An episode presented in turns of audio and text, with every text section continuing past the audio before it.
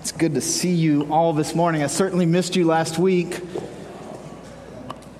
Natalie and I were last week in, uh, in Northeast Georgia between Atlanta and Charlotte at a church that I had the privilege of serving in for uh, six years. And um, I got to preach on, to this church on Sunday morning, Sunday night, Monday night, Tuesday night, Wednesday night. It was like an old school Southern revival. And uh, it was a lot of fun, but it's good to be back with our faith family and just doing a community event on a Thursday. I got it, Vic. Thank you. Always forget if you stand right, if you ever want a comfortable place to sit, bring a lawn chair and just come sit right here beside me. Like the wind blows really nicely right here, right onto the notes. Uh, I want to thank Ed for sharing the word last week and preaching through Jonah. And um, I know it challenged him in preparing for it. And so I know it challenged all of you. And he, he shared his message with me before. And I was like, man, this is a good word. It's a hard word, but a good word. If you got a Bible, turn to Galatians. Over the next few weeks, we're going to be reading through the book of Galatians together on Sundays uh, when I get to be in the pulpit. And so we're going to kind of methodically plod through, uh, strategically plod through the book of Galatians. I want to tell you uh, just a story and getting going here. In 1983, in the fall of 1983, so 39 years ago, there was a coup in uh, the island nation of Grenada or Granada. Uh, I never know in New England if I'm saying the places or towns by the right name. So I'm going to call it Grenada because that's the way I was raised to say it. Uh, and if I'm getting it wrong, I'll trust that you'll let me know afterwards. Um, Cuban backed communists came in and overthrew the government that had been in place there in this really basically peaceful little island nation and they installed a totalitarian dictatorship uh, that was in power for a little bit. They, that, that group uh, implemented martial law.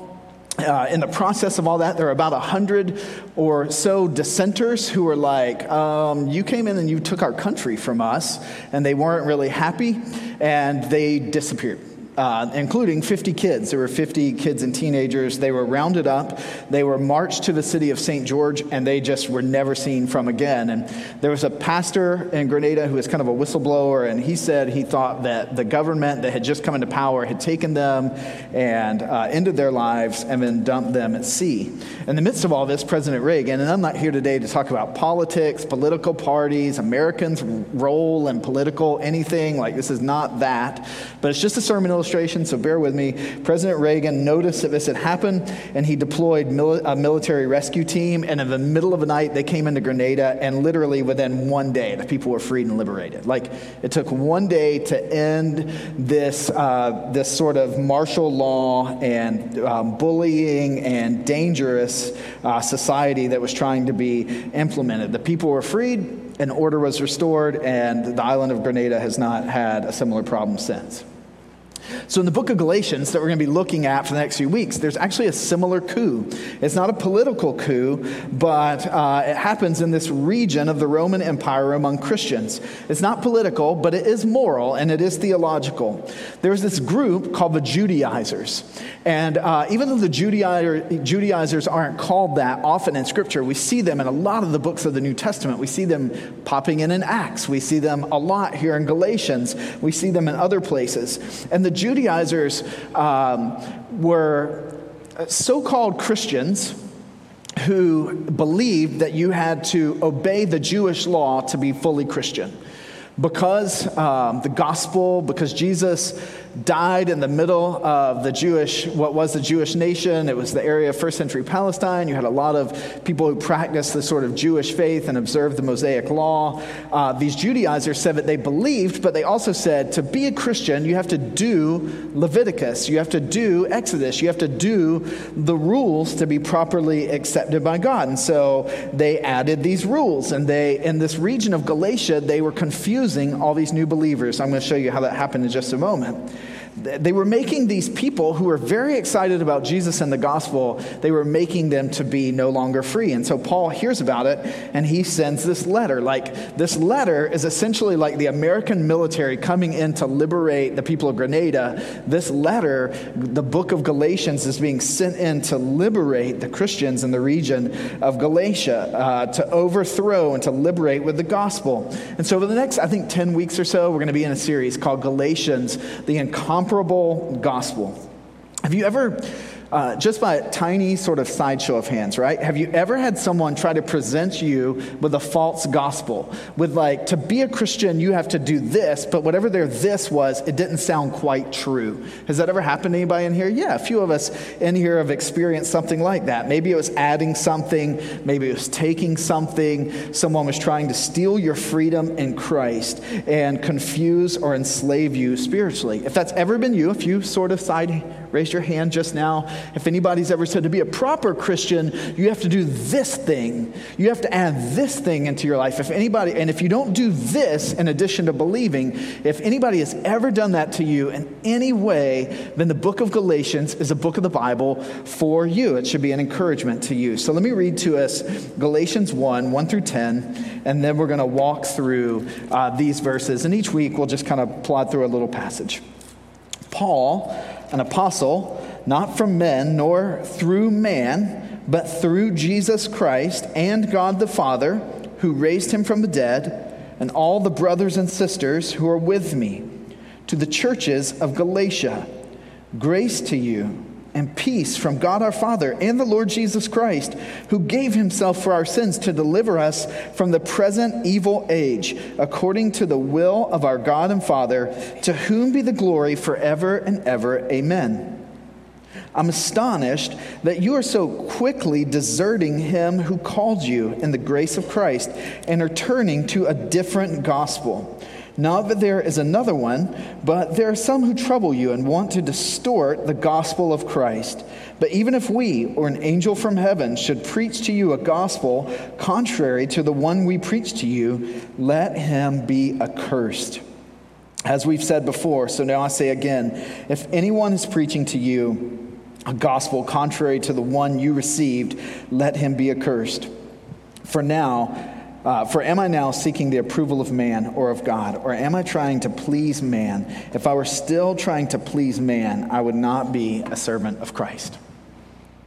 Man, I hope that God will honor his word over the next few minutes in your heart. Sometimes, like, um, I can kind of race into the message and forget. Like, and I just want to encourage us all that we want to hear from the Lord this morning, and most definitely not from me. But let me just kind of go through uh, verse by verse and share some things that stand out. One, this letter is from Paul, who was, in fact, before he was a Christian, he was Jewish. He was a persecutor of Christians. So if anybody understood what it was like to have a gospel that wasn't the gospel, or to be believing something about God that was incorrect, it was Paul. Like, Paul's the guy who's, his name's Saul, and he's holding the coats when the first martyr ever in the Christian faith is killed, a guy named Stephen, who was a deacon in the early church. Paul hated Christians. He literally would be given arrest warrants to go and arrest Christians and throw them into prison and have them beaten or even have their lives ended. That was what he was about. And one night he was on a highway going to execute one of those arrest warrants, and Jesus appeared to him on the highway just a few years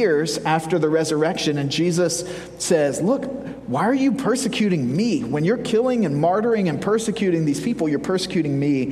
Why are you doing this? And Paul, in that moment, gives his life to Christ. And the Bible says that scales came off his eyes. And I believe like scales came off his heart. And he began to see things. And so Paul then um, is starting churches. He goes on these missionary journeys around the cities of the Roman Empire, and he's starting churches throughout the Roman Empire. And so Paul is writing this. And I love what he says Paul, an apostle through Jesus, not men. Now, that word apostle is one of those church words that, like, I've grown up hearing all my life, and I don't always know what it means. Like, what's an apostle? Was the apostles just the 12, or are there more? Paul says he's an apostle. I thought there was just 12 apostles. An apostle, in the simplest sense, is a sent out one. Now, in one sense, like there were 12 disciples, 12 apostles, and a few others, and there won't be more. Like Jesse can never say, Oh, I am an apostle in the same way that Peter and John and Paul were. Like, you, we can't say that. Like, this was a group of men and even women who were sent out on a special mission. They walked with Jesus, they were his disciples, his apostles, and so there's some authority that they can claim that we will never claim. But if we read in Ephesians 4, it says that the Holy Spirit that God gave uh, to the church, that there would be apostles, prophets, evangelists, shepherds, and teachers. And in that sense, an apostle, and there are some of you in the room who have this sort of sensibility about you, it's people who feel sent out. That God didn't just call the apostles to come sit in church and hear sermons for the rest of their life, but He literally has called them to go and think about communities and zip codes and nations and pray for these places. They're ambassadors, they're sent out ones, sent to liberate people. So, like Reagan's military went in in the middle of the night to free the people of Grenada apostles, Paul says, saying he's one of them, some of us, even as Christians, sort of having that gifting, we are literally kind of sent out to proclaim the good news that there's a king in another land who wants our freedom and has died to accomplish it. And so we are here to proclaim the good news of freedom. So he says, Paul, an apostle, not from men nor from man, but through Jesus, who raised him from the dead, and all the brothers and sisters who are with me, to the churches of Galatia. I think we have a map up of this, Juliana, if you can throw this up, just so you can see where it is. So um, Galatia, this is this would be uh, the Mediterranean region today, and Galatia would be the purple. I don't know how well you can, or not purple, the green that sort of does this. Um, this would be modern day Turkey. And the Galatians were, uh, the people of the Galatian region were a group of people. They were a little different from the people that were over on the European side, who would be called Asians, and they were a little different than the Syrians and the Cilicians and the other people around there. They were a different group of people. How many of you, by the way, just taking a quick parenthesis, how many of you have family members who immigrated here from Ireland? Your families are of Irish descent. A couple of you in the room? Yep. So, in an interesting sort of thing that I would have never known even uh, before like getting ready for this series. The Galatians are a Celtic people just like the Irish and Scottish are a Celtic people. They all started in northern Europe and what's today northern France and Germany and because of overpopulation some began to emigrate to the northwest to Ireland and Scotland and some began to emigrate to the southwest to this area. The Galatians like if you ever heard of people speaking Gaelic or of Gaelic culture it's a very similar uh, like root of this idea of Galatians as well. And so these were a Celtic tribal people. And Paul's writing to these people. In the midst of these Galatians, there are also people who were born of Jewish culture and Jewish descent. And they've all kind of come to Christ and they've formed these very diverse little house churches throughout the cities of this region. And they've become a little church, a, a, very unique church compared to a lot of the, compared to the first century church in Jerusalem, which was very Jewish, very culturally Palestinian. This is all happening, by the way, about AD 50. Jesus dies, crucified, rises from the dead, and about AD 30. Paul, just a few years later, is giving his life to Christ he sort of goes into an experience where he's being trained and understanding the gospel and being discipled. When he comes out, begins to go on these journeys, plant these churches, and he's writing this letter in AD 50. So if you're if you're a nerd like me and you like to know when the Bible uh, books of the Bible were written, if you grab the New Testament and you read Matthew, Mark, Luke, John, Acts, Romans, all the books that end in IANS to a people, uh, and then go all the way through Revelation, most of them are coming after Galatians. Galatians is one of the earliest books being written in the New Testament, even though it's not necessarily in that order. And so he's writing to Christians uh, in these cities, churches made up of formerly Jewish Christians and sort of cultural Celtic converts, people from Northern Europe who've immigrated here. And he's writing about the gospel, especially to Christians who need to continually learn to apply the gospel. Like, these are not church people. It's too early for these to be church people. They don't have down all the moves and the leadership. And Paul doesn't talk here about some of the things he talks about in Romans and in Ephesians and in Thessalonians. This is early in the game. And the biggest threat right now to the church and to these followers is people who come in and want to add other stuff to the gospel. So he says in 3 and 4 and 5, he says, Grace to you and peace from God our Father and the Lord Jesus Christ. In other words, he's saying, like, the grace of God the unmerited favor of God be on you, and the peace of God, which is a very Jewish idea, this idea of shalom, and that all would be made right in our hearts and eventually in the world, like Nick was talking about a moment ago. Because of the gospel, Paul says, May there be grace, unmerited favor, and peace, the shalom, the perfect, like everything being in harmony among you and in you, and eventually in the world because of the gospel. He says, because of Jesus, who rose from the dead, and because of the Father, who had a perfect plan, because of Jesus' sacrifice, and because of God's plan. Does this happen by our effort? No, he's laying the groundwork for the whole book in verses three through five.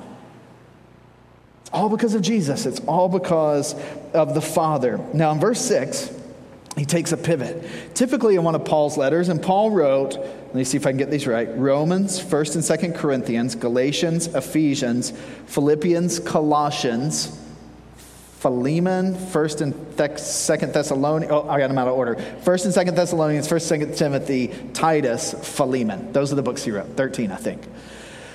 And in those, he usually does this blessing. He names himself and who he's writing with, and he talks about his audience. It's very typical of a letter in the first century Roman world. And then he'll do kind of a praise to God, and then he'll say something like, And every time I think about you, I thank God for you. If you were writing a letter to our church today, he would typically go, Man, every time I think about you, I think about you sitting in this church building in the summer sweating because you love Jesus. Like, and I love that about you.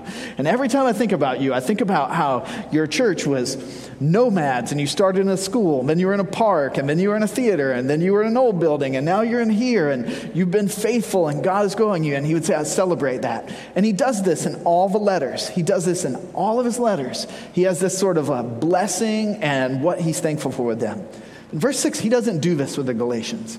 The matter is so urgent that he just says, I am astonished that you are so quickly deserting him who called you in the grace of Christ and returning to a different gospel. Usually he's encouraging or blessing people. Here he's getting right to it. Was anybody ever at home late from curfew?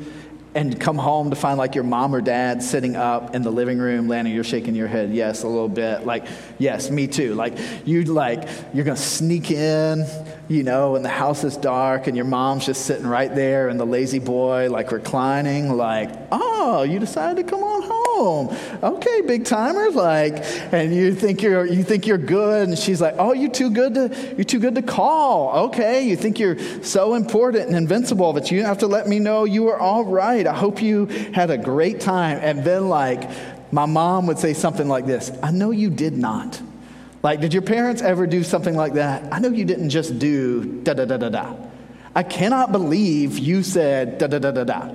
That's what Paul's doing right here. He's like, hey, this is Paul. I'm sending you a letter to all the churches in the Galatian region. Praise the Lord. God is good. He had a plan for our salvation. And I know you did not just do what I told you not to do. It's like my mom, the one time she told me not to touch the hot stove. And so I would kind of get close. She'd be like, don't touch the hot stove. And I would get close. And finally, she just let me put my hand on the stove, and it burned, and it hurt. And, uh, and I know that, like, she had to love me and feel with my grief, but also be like, I told you, boy, not to put your hand on the stove. What were you doing? That's what Paul's doing right here. I told you it was grace and it was faith and it was peace in Christ. And you, what, how, what are you doing? Like, I am astonished that you are so quickly deserting the good news that I shared. That's exactly what he's doing. And we could say, well, is he being unloving? Is Paul being unloving? Like, these are harsh words. I'm astonished you are quickly deserting Jesus. Is that unloving? No, I don't think so. I think it's totally loving. Concern plus rebuke can equal love. We now live in a world where, like, if you rebuke someone and we don't affirm one another constantly, that somehow means that we don't love each other. And that's not correct at all. Like, concern and rebuke equal love. Not all grace feels like grace. Sometimes grace is a warning or a rebuke or a consequence. Paul says, I'm astonished you are quickly deserting him. It's like uh, someone standing at a military post being told to watch the city or watch the group overnight in case an enemy attacks. That's what Paul's saying here. Like, I am stunned that you have deserted the military post of the gospel and of Jesus. Like you were put here to guard the gate. You were acting like a traitor. You were acting like a turncoat. You're acting like a Benedict Arnold or a Peter Pettigrew. You have sold out the people. What are you doing right now? He's, he, he says these Judaizers have come in and said, You have to do this to be saved, believe plus whatever. And he says, like that's like the Cuban backed militants. Like, why, would, why, why are you letting them come into the camp and have their way? How have you deserted the gospel? Because all the benefits, and this is one of the big ideas today, all, here's the truth all the benefits of the gospel come to us by grace alone, through faith alone, in Christ alone. I think we have a slide for that. All the benefits of the gospel come to us by grace alone, through faith alone, in Christ alone. That's the gospel. God gives us his favor by grace, not by earning. It happens through faith. We are saved through faith, not effort, not joining a church, not being baptized, not receiving communion, or not any of that. It's by grace, a gift we cannot earn. I, my youth pastor as a kid would say grace is God's riches at Christ's expense. Grace through faith in Christ alone. And they were deserting that gospel. And so in verse 7, Paul says, It's not that there's another gospel. He says, You're turning to a different gospel. Not that there's an, another one, but there are some who trouble you and want to distort the gospel of Christ. If you are a word nerd and you like to underline in your Bible, you might underline in verse um, 6 where he says different. And then you might underline in verse 7 where he says another. So really similar words, but very, very different. In fact, that word, uh, that first one, different, means different in kind, and the second one, another, means different in amount. In other words, what the Judaizers were saying is, we're giving you more gospel. And what Paul is saying is, no, they're not giving you more gospel, they're giving you another gospel. And that gospel is no gospel at all.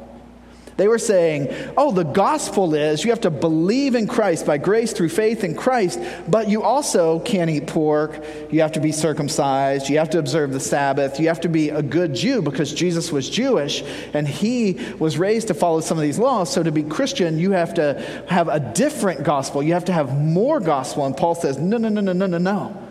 That's another gospel, and it's no gospel at all. It's no good news at all to add to it. It would be like every morning when I get up, I grind the coffee at our house, and I put, we make eight cups of coffee. Two for me, two for Nat, every morning. And it would be like if I had my morning cup of coffee this morning, and I said, Natalie, will you fix me another cup of coffee? And she goes, and she has an option at this moment. Like, the idea of a, like the idea here is instead of her coming back with coffee what if she came back with watered down sawdust? And she's like i brought you another cup. I'll go yes you did bring me another cup. It just wasn't coffee. What the judaizers are saying is we're bringing you another cup. And paul is saying you're bringing them a cup of sawdust. And he's saying to the church why are you drinking this? This is not the same thing this is, in fact, something completely different. There is only one gospel. The Judaizers told them it was gospel, but it was that it was just a different amount. Paul says it's no gospel at all, it's a different kind if it seeks to add to the work of Christ.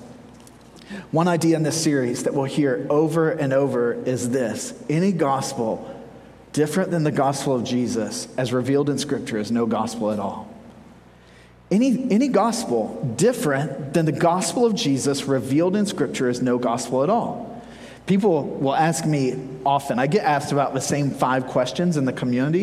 I don't know if it's like this for you, maybe. One of the questions I get asked a lot is, What about the other books of the Bible? You know, the ones that didn't make the cut. Have you ever been asked a question like this before? I get asked this a fair amount. And I'll say to people, Yes, I have read those. The problem with them is A, they tended to have been written decades, if not centuries later. And B, they are a different gospel. They're presenting something that is not scriptural. It's not consistent with the 66 books of the Bible and the 27 books of the New Testament. And that's why they're not in there. Do they have cultural value to understand the culture of a time? Maybe, maybe. But if something presents the gospel and it's contrary to the gospel in Scripture, it is no gospel at all. We cannot add to the work of Christ. That's no gospel. If, if it says, oh, well, to receive the gospel, you got to have works. To receive the gospel, you have to have sacraments. To receive the gospel, you have to speak in tongues. To receive the gospel, you have to be a member of a church. You have to be dunked. To receive the gospel, you have to have this and that. It's, it's not the gospel. It's not. There's fruit of following Christ, there's different fruit, but these aren't prerequisites.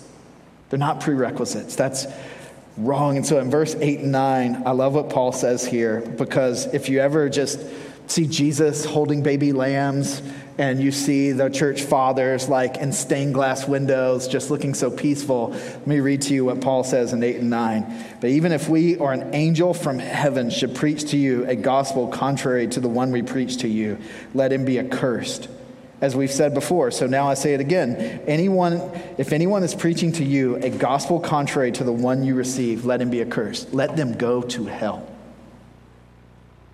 Damnation, hell, fire, and damnation if they are preaching to you a contrary word other than the gospel. Anathema. That's the word, anathema, a curse on them. He says, I would rather these false gospel peddlers die and go to hell than the entire region of Galatia die and go to hell. So a curse be on them. A curse be on them if they are presenting a different gospel. He is not playing around right now. And by the way, it's not in the notes, but let me just say like, sometimes you'll hear people say Mormonism is the same thing as Christianity. It's not, it's wildly different. It's wildly different. And the, the easiest biblical refuting for Mormonism is to just Read Galatians 1 8. Because the whole faith is based on an angel coming to a guy and giving him another whole book of the, another whole part of the Bible, the Book of Mormon. It can't be. I mean, Paul says if an angel comes and says, I'm giving you biblical words, anathema, damnation to them. Doesn't mean we're not loving and nice to Mormons. Natalie ran into some wonderful Mormons the other day and had a very like mutual conversation, but it became very clear that she wasn't interested in becoming a Mormon, and it became very clear that they weren't very interested in becoming followers of Christ. And so she was loving, she shared the truth, and then she moved on and gave them my phone number. No, I don't know if she did that or not. I don't think she did. If she did, they haven't called me. So uh, that would be funny. If, if a religion says an angel has a word from God for you, it's, just, just right out the window. It's not gospel. It, can, it cannot be. And Paul talks about it right here. So here's a question Are there similar threats like the Judaizers today? And I think there are four, and I want to share them with you because they will infiltrate a church so fast. And they can even infiltrate our hearts if we're not saturating ourselves in the gospel. And so here they are. The first threat is actually the threat of the Judaizers. It's a word called legalism. It's that you would have to believe plus behave. That you would have to believe plus behave. The Judaizers are legalists. They, uh, an example would be that you have to have faith plus works, that your works are required for your salvation, or you have to join the church. That you can't truly be saved unless you join the a lowercase c church, or that you have to be baptized. That you have, there are denominations in America that will say, unless you're baptized within so many hours of trusting Christ, then your salvation doesn't stick, and you're just as lost as you were before. That's legalism. It's the idea that you have to do something. You can't eat pork. You have to wear these clothes. You have to do these rituals. It's have tos or no salvation, believing plus behaving. That's that's what Paul is confronting this whole letter. Okay? And that is still a threat today. There are some of you who are newer to following Christ, like the Christians in Galatia, who will sometimes be told from your upbringing or from the community around you, oh, if I'm a Christian, then I have to do da da da da da. It's not true. It's a false gospel. It's legalism. It looks like the gospel, but it's not grace alone, faith alone, Christ alone. If we add to it, it's a false gospel, legalism. The second one that's a threat today is the opposite of that. It's called antinomianism. Antinomianism. It, the idea of antinomianism, if legalism is believe plus behave, antinomianism is believe minus behave. It's that Jesus has died for us, and so we can live now like there's no law, or we can live anti law. This is, by the way, the sin of some of the, if, if legalism is the church at, in the Galatian region, Antinomianism is the sin a lot of the churches, a lot of the Christians in the church at Corinth. So if you read Corinthians, they're applauding a guy who's having an affair with his uh, stepmom. And Paul says, You can't do that. Like in Romans 6, he says, You've been called, you died to sin. How can you live like it's still your master? You died to sin in Romans 6, 1 and 2. We died to sin. The grace uh, of Jesus and the gospel frees us from sin's penalty, but it doesn't make us moral anarchists. That's a false gospel. If your faith says, dude, you can go get hammered, you can sleep with whoever, you can be greedy, you can rob God, you can be the world the world revolves around you, like that's antinomianism and Jesus came to fulfill the law, not to abolish the law. We don't get to just live like hell and stand before God one day and go, "Oh, it was Jesus. I made him my savior, but I didn't have to make him my lord." That is the greater danger in our culture today. Here's a third one syncretism. Syncretism is believing the gospel, but also believing other lowercase g gospels or worldviews. This would be the sin in the New Testament. If you read in Revelation, the first couple of chapters, Revelation, this would be the sin of the churches at Pergamum and Thyatira. It's merging two or more religions or ideologies together, it's mixing the gospel with something unchristian or anti Christian. Today, I, every, day um, every day I pray for a different nation on planet Earth. I've, there's a website I can show you if anybody wants, and it'll list for you all the countries of the world, uh, and you can pray for one a day. And so this week I was praying for Madagascar, and in Madagascar, uh, off the coast of Africa, there uh, is a group that, um, that I was praying for this week that have mixed the gospel and ancestor worship. And that's not the gospel. Like, we can't do that. I was thinking about, I was reading this week also about a, another country where it's like they would mix Jesus and the, and the witch doctors. And if Jesus didn't answer fast enough, they would go to the witch doctors. And like, we, we, can't do that. That's syncretism. That's adding another thing to the gospel. In the U.S., we have Jesus plus. I, uh, we could get into all this stuff. Like, there's some stuff that's quasi religious. Like, I re- remember growing up in the late 80s and early 90s, and there would be like a phone number you could call, and someone would read you your future, they would tell you your future. Uh, if you ever did one of those, don't tell me, but do you at least remember some of those commercials? Like, I distinctly remember those commercials. And, um, and uh, yeah, it's amazing. Like, I know Christians who go see mediums and do tarot cards, and like, we just can't do it. It's syncretism. We, we cut ourselves off from that because Jesus loves us and he knows our future and he has our best, so we don't have to go chase other gods. This also becomes um, when we begin to chase isms like materialism or uh, capitalism or our politics or our ideologies or any of this stuff. This becomes syncretism because these are so embedded into our culture that they have become religions and we've got to cut them off. It doesn't mean we necessarily sell everything and live in cardboard boxes, it just means we cannot add anything to the gospel. Uh, George Barna called this a cut and paste approach to making sense of life based on what feels comfortable or convenient, regardless of whether those beliefs are inconsistent or even contradictory. I hate that bumper coexist. I hate it so much. You're not going to hear me say I hate a lot of things in life, but those coexist bumper stickers, they're just they're just logically inconsistent because you will never see someone riding through the streets of Baghdad or the streets of uh, the largest cities in India with the coexist bumper sticker on there. It's just, that's crazy. Each faith system in the world makes exclusive claims. And it's not just Christians. It's not just Jesus saying, I am the way, the truth, and the life. No one comes to the Father except through me. All faith systems are doing this. And so we can't just think that they're going to blend in together. There are places where they stand radically opposed to one another. The fourth thing that would be a threat to the gospel today would be what um, Christian Smith, who was professor at Notre Dame 25 years ago, called moralistic therapeutic deism. Moralistic therapeutic deism is this it's the moralistic piece is that we all just need to be good people. Let's just be good people, right? Let's all be good. And, and, and moralistic therapeutic deism isn't just a worldview, it's, it's an idea that pretends to be Christianity. Let's just be good people. The therapeutic part is that good people go to heaven, good people feel good about themselves, and good people generally fit in and have good self esteem.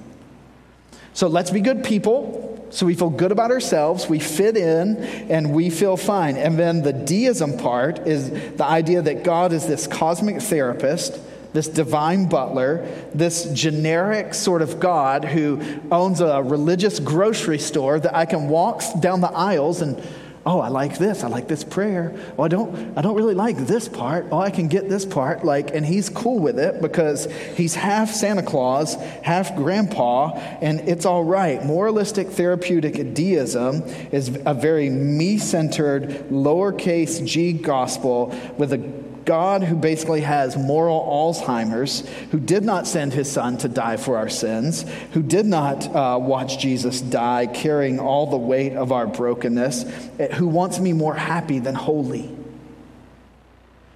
There's a lot of people, like when Christian Smith coined this phrase in the mid 90s, he basically said, This is the youth ministry culture of America.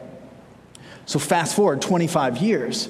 And there's a, there's a generation of people sitting in churches who, if we've not trained our minds and our hearts to bend toward the gospel, not away from it, this is a very natural sort of antinomian, syncretistic way of thinking about life and faith and following Christ.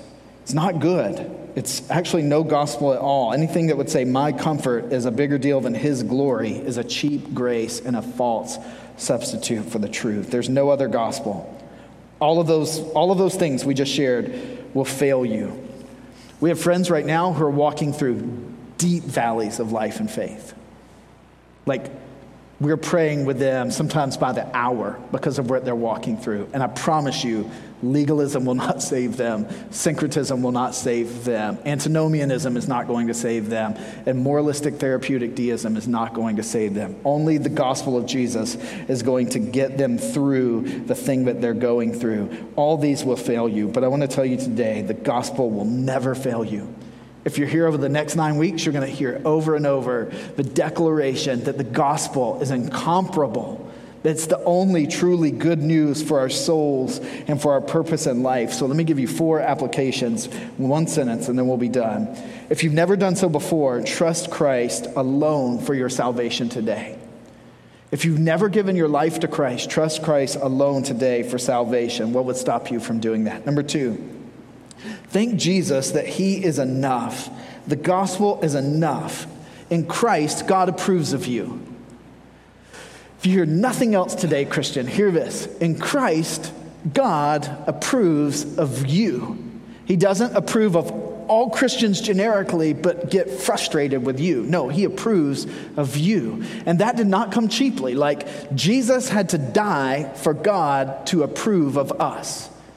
Jesus had to take the weight of our sin, singular, and the weight, the penalty of our sins on his shoulders and die in our place. But in doing so, he did that willingly. In doing that, Christ now approves of you, Christian. Third thing I would say in light of that, never accept a watered down gospel from others and never present a watered down gospel to others.